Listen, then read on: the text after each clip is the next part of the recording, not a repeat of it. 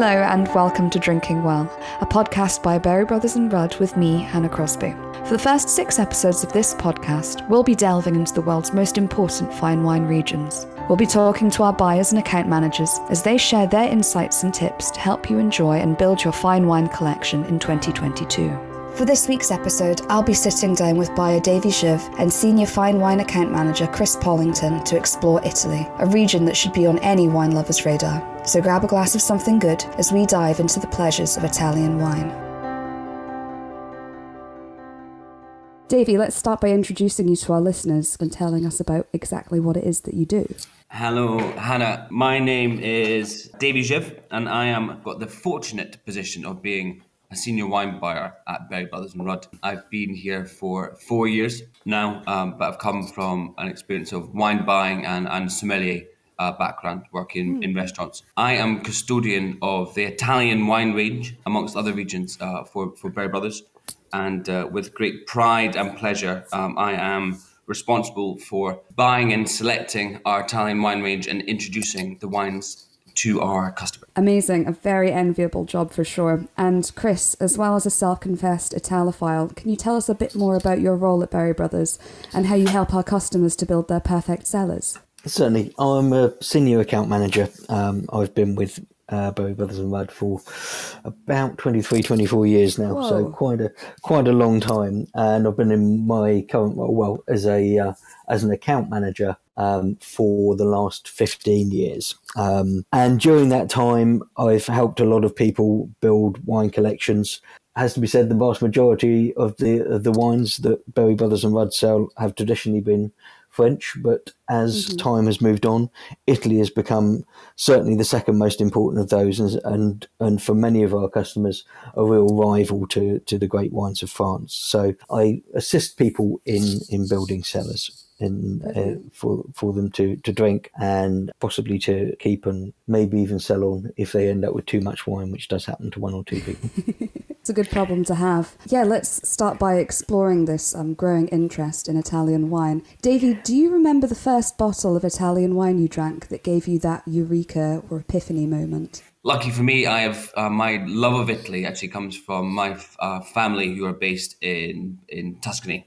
And then we have an olive farm there, and we're next door to a few very famous wineries. So wine was always on the table when we used to visit as kids, and then of course when we used to bring some back for home consumption back in the UK.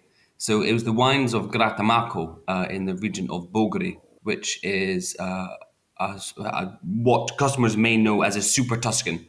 So this was my first eureka moment for Italian reds from Podere Grattamacco, which was vintage. Again, I tasted vintage of the early 90s when I must have been around 15 or 16. And that gave me a real passion and admiration for the wines of the region, with such incredible fruit, minerality, perfume and expression that bottles stayed with me throughout my career. And Chris, how about you? Was there a wine that made you fall in love with Italian wine and spark this lifelong passion? Like Davy, it's difficult. It's such lost in the midst of time for me. I first started studying wine when I was at catering college back in the mid '80s, and I immediately found Italian wine the most fascinating subject, because there's such a myriad of different flavors and different styles and just fascinating wines in general.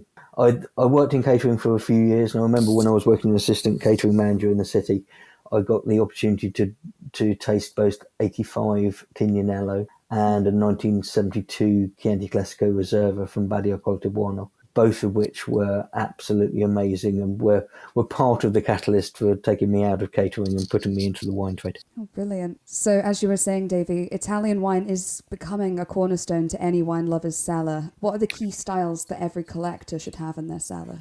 To approach Italy, though, I think our customers, and something we found looking at the consumer habits of our customers in the last few years, we've been looking to champion two regions a little bit more fully than others. One of which is Piemonte, and the other is Brunello, which is in the south of Tuscany. And I think for customers looking to introduce themselves into the fine wines of Italy you look at Piemonte and the wines of Barolo and Barbaresco, made from the Nebbiolo grape, and then Brunello in the south of Tuscany are two regions which are a brilliant way to start. Are there any vintages that you think people should specifically be looking out for? Most definitely. I think across Italy, the 2016 vintage has been an absolute triumph and career-defining for many producers, both in the Piemonte and Barolo wines, but also in Brunello. The 16 vintage is a vintage which has so much richness of fruit paired with vivid acidity and great structure. So these wines are drinking beautifully now, but will last and have got incredible longevity as well. Although this year we've got a few very exciting releases, which are the 2017 Brunello, which is a vintage which, like a lot of Europe, saw a lot of heat and a lot of generosity, and that translates into wines which have got a great approachability and drinkability on release. And also the 2018 vintage of Barolo, which will release in a few months' time, which has incredible elegance, freshness, and really expressive styles, which we're really looking forward to introducing to our customers. That sounds absolutely amazing. Thank you so much, Davy. And Chris, are there any wine styles that Davy perhaps didn't mention that you think should also be on a wine lover's radar? Yes, certainly. Barbaresco is a region which is quite often overlooked in favour of Barolo, but there are some fantastic wines from Barbaresco as well. They released their wines around a year earlier than Barolo. They're made from the same grape variety in the same area, just literally across the Langhe Valley from Barolo. Very, very similar in style and often very, very good value for money. Brilliant. And are there any vintages from that region that we should be looking out for? Certainly. I think the new vintage will be 2019 for this year, and that's fantastic vintage for Italy in general, and a really good one in Barbaresco, so that's definitely one to look out for. And then looking back at past vintages, if somebody's able to pick up 16s or 17s at reasonable prices, then they're very much worth having as well in your cellar. And Davy, a huge part of your job is being able to taste and experience so many amazing wines every single day. Could you tell us about the last great bottle of Italian wine you drank? I hadn't planned this specifically, but I had an absolutely incredible bottle last night. Courtesy of one of my good friends, who brought out a bottle of Sassicaia, a Tenuta Sanguido Sassicaia, 1999. This is a world famous wine, and it's put the region of Bolgheri on the map. The wines of Sassicaia are made with international varieties or French varieties, Cabernet, Merlot specifically, and it was an absolutely incredible example of the richness and style of Sassicaia, and an expression of the wines of the area of Bolgheri as well.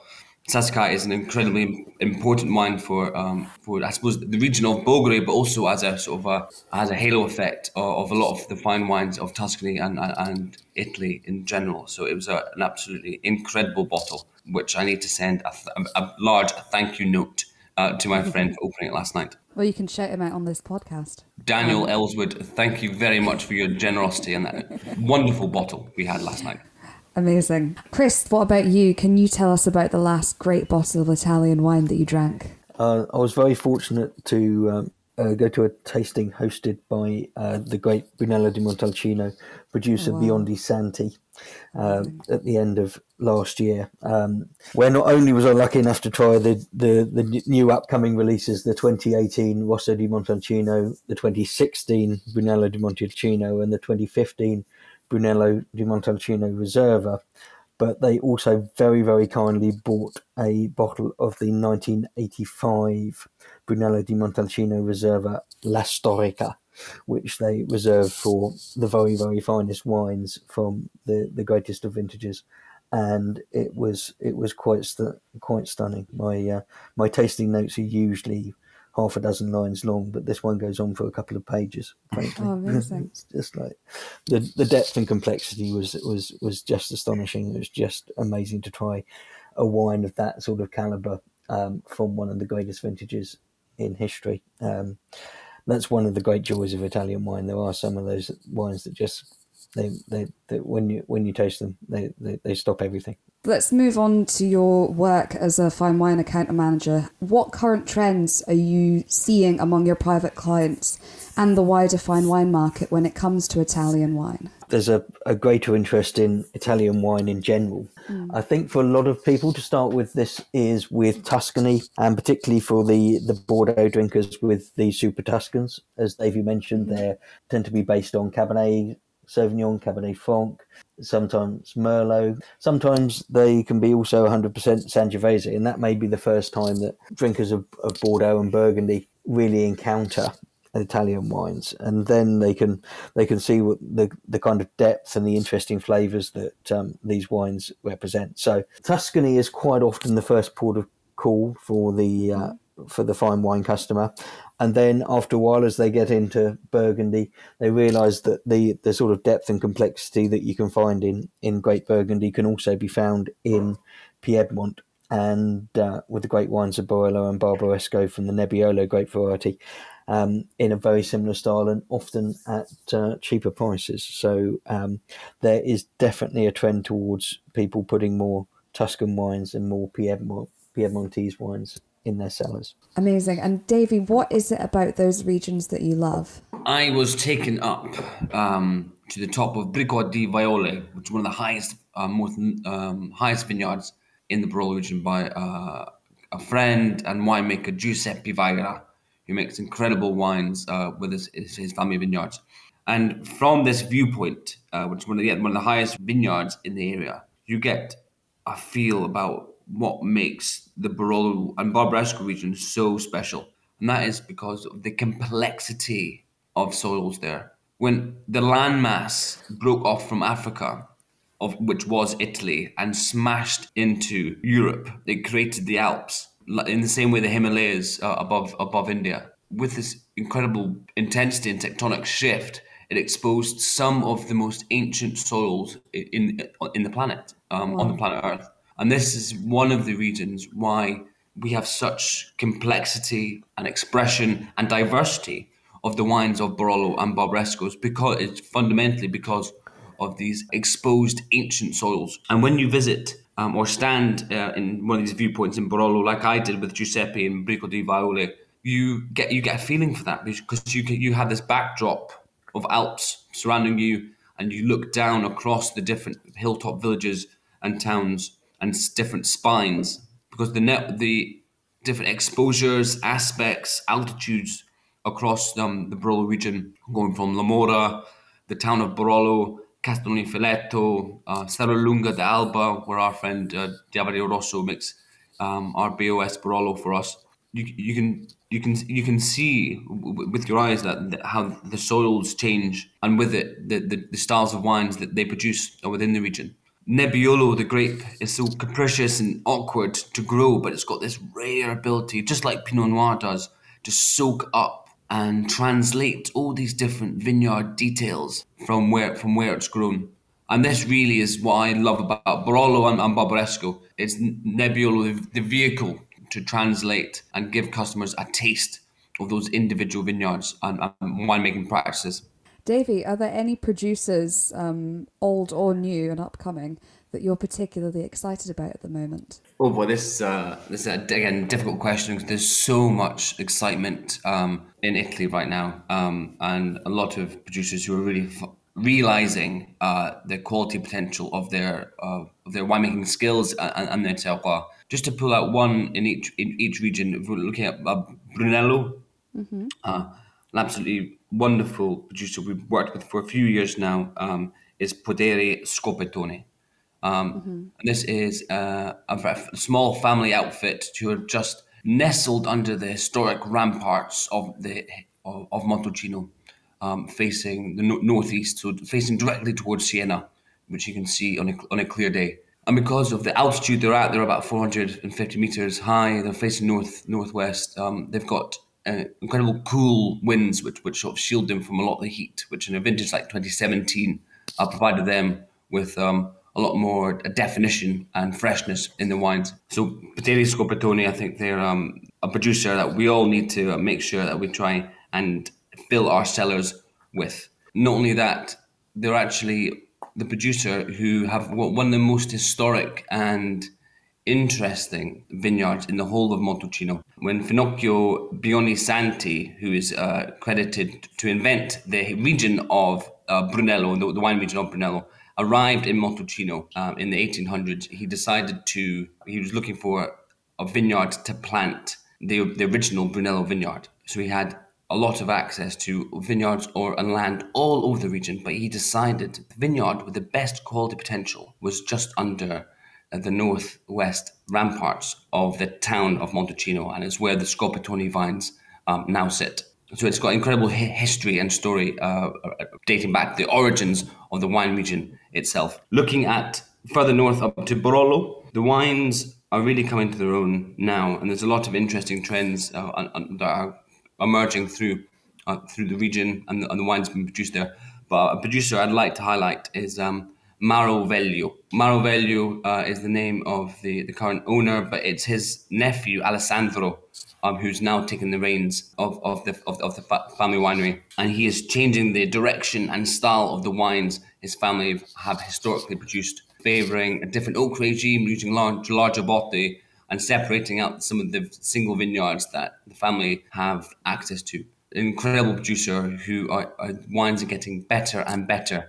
And the 2018 vintage, which we'll be selling in a few months' time, it's going to be very defining for his wine style and name, I think, in the future. Amazing. I can't wait to try wines from those producers that you just mentioned. Now let's move on to the question that we all want the answer to. What Italian vintages should we be drinking and opening in 2022? Chris, let's start with you. What bottles from your own cellar will you be opening this year? I might start looking at the great 2010 vintage, both from Tuscany and from Piedmont. It's a great classic vintage, and the wines will last forever. But my patience is probably getting the better of me, and or my lack of patience rather is probably getting the better of me. I'm dying to know what some of the 2010 Barolo and 2010 Brunello di Montalcino that I've got in my my cellar is like now, because I think they should be beginning to show really, really well. Wonderful. And what about you, Davy? Good, tricky question, but I've recently been doing studious research about the wines in my cellar, and I've actually recently opened Barolo and Barbaresco from 2011. Now, this is a vintage which didn't receive the high acclaim of the epic 2010 or some of the 5-star vintages which preceded it.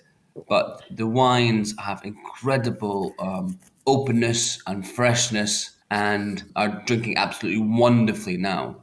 So 2011 is a vintage which didn't make the headlines, but actually if you're lucky enough to collect or buy some of the 2011s, I think they will be drinking absolutely beautifully now. Davy, what do you find most exciting about Italian wine right now?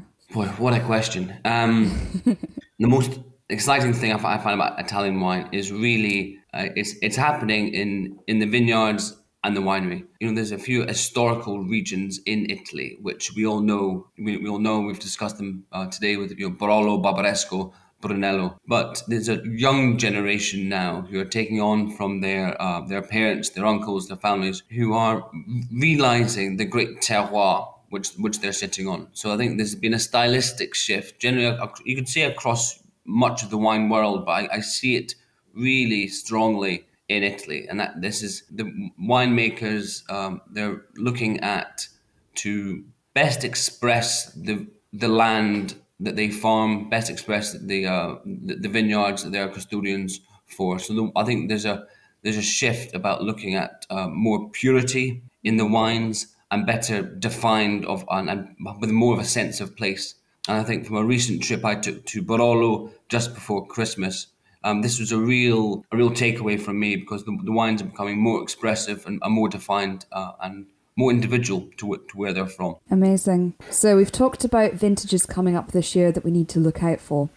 Let's talk about vintage variation for a sec. What are the climactic variations that make those brilliant vintages truly brilliant?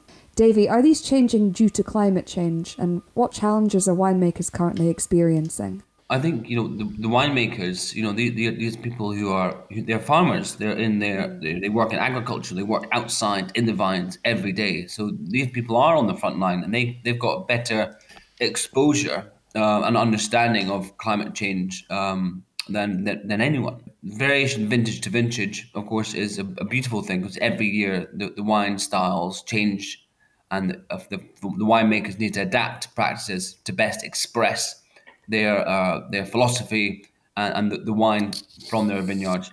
Obviously, with global warming, climate change, this has thrown new challenges at winemakers, and they've had to adapt and use all their winemaking toolkit to make sure that they keep producing the best quality they can. If you look at the 2017, for instance, in Barolo, in Langhe and Barbaresco, this was a very hot, dry year.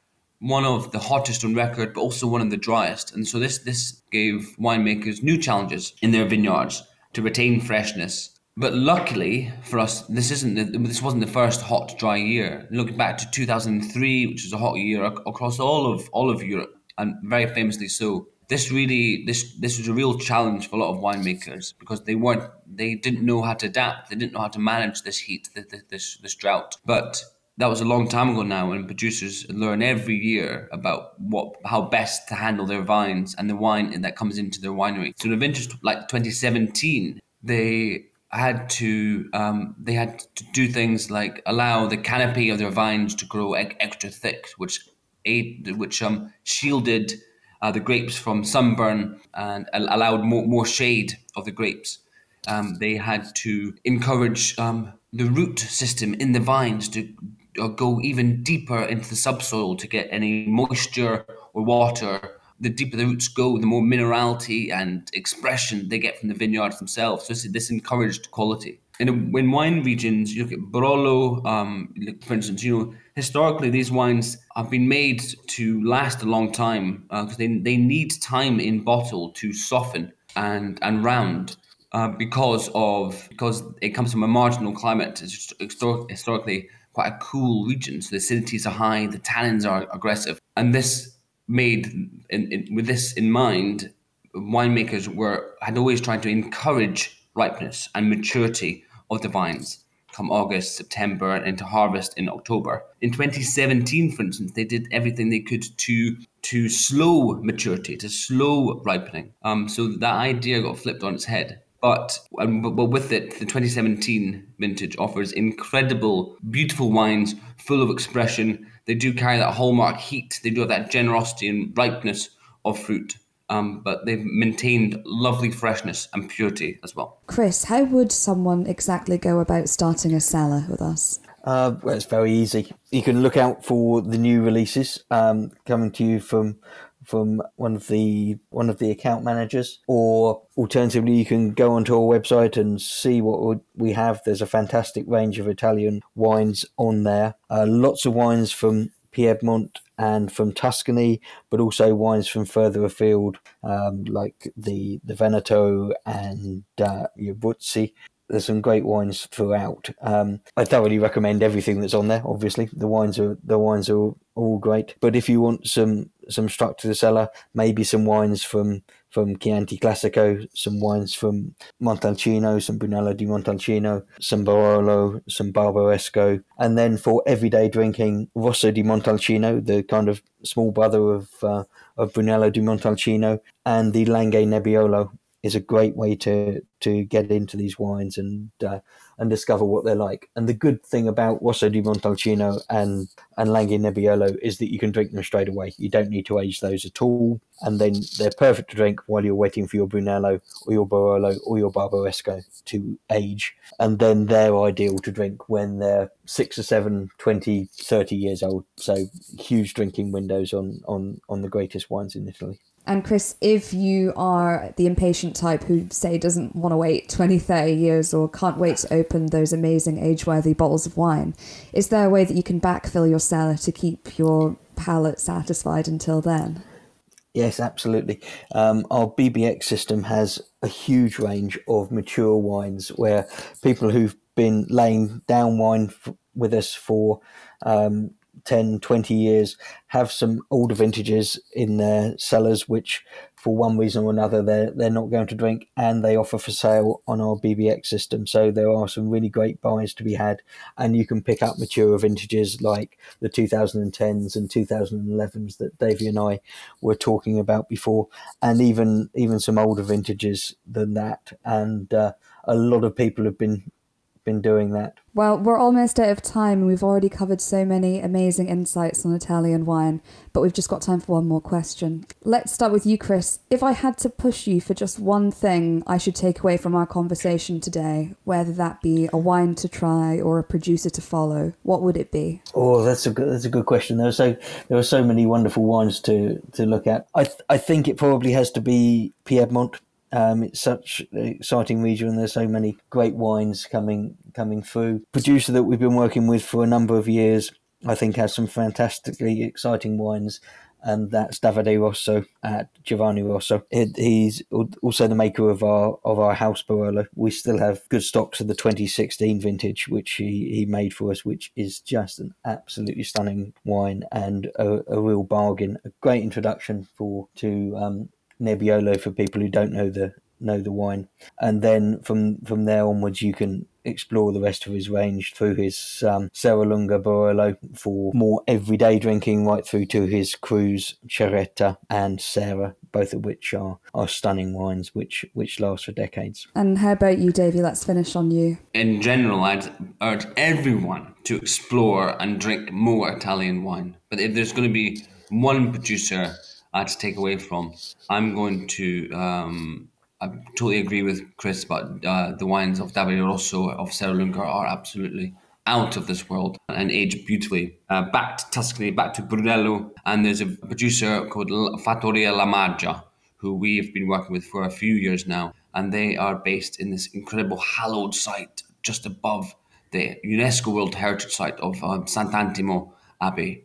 Looking directly across from them is the extinct volcano of Mount Amiata, and they sit on some incredible terroir with different fossil-filled soils, sand, and galestro, so limestone clay, and they produce Brunellos with incredible expression, perfume, and richness, and that's a producer I'd urge everyone to look out for. Brilliant. Well, all that remains for me to say is, Chris, Davy, thank you so much for taking time out of your very busy days to discuss Italian wine with me. Thanks, Hannah. Grazie, Hannah.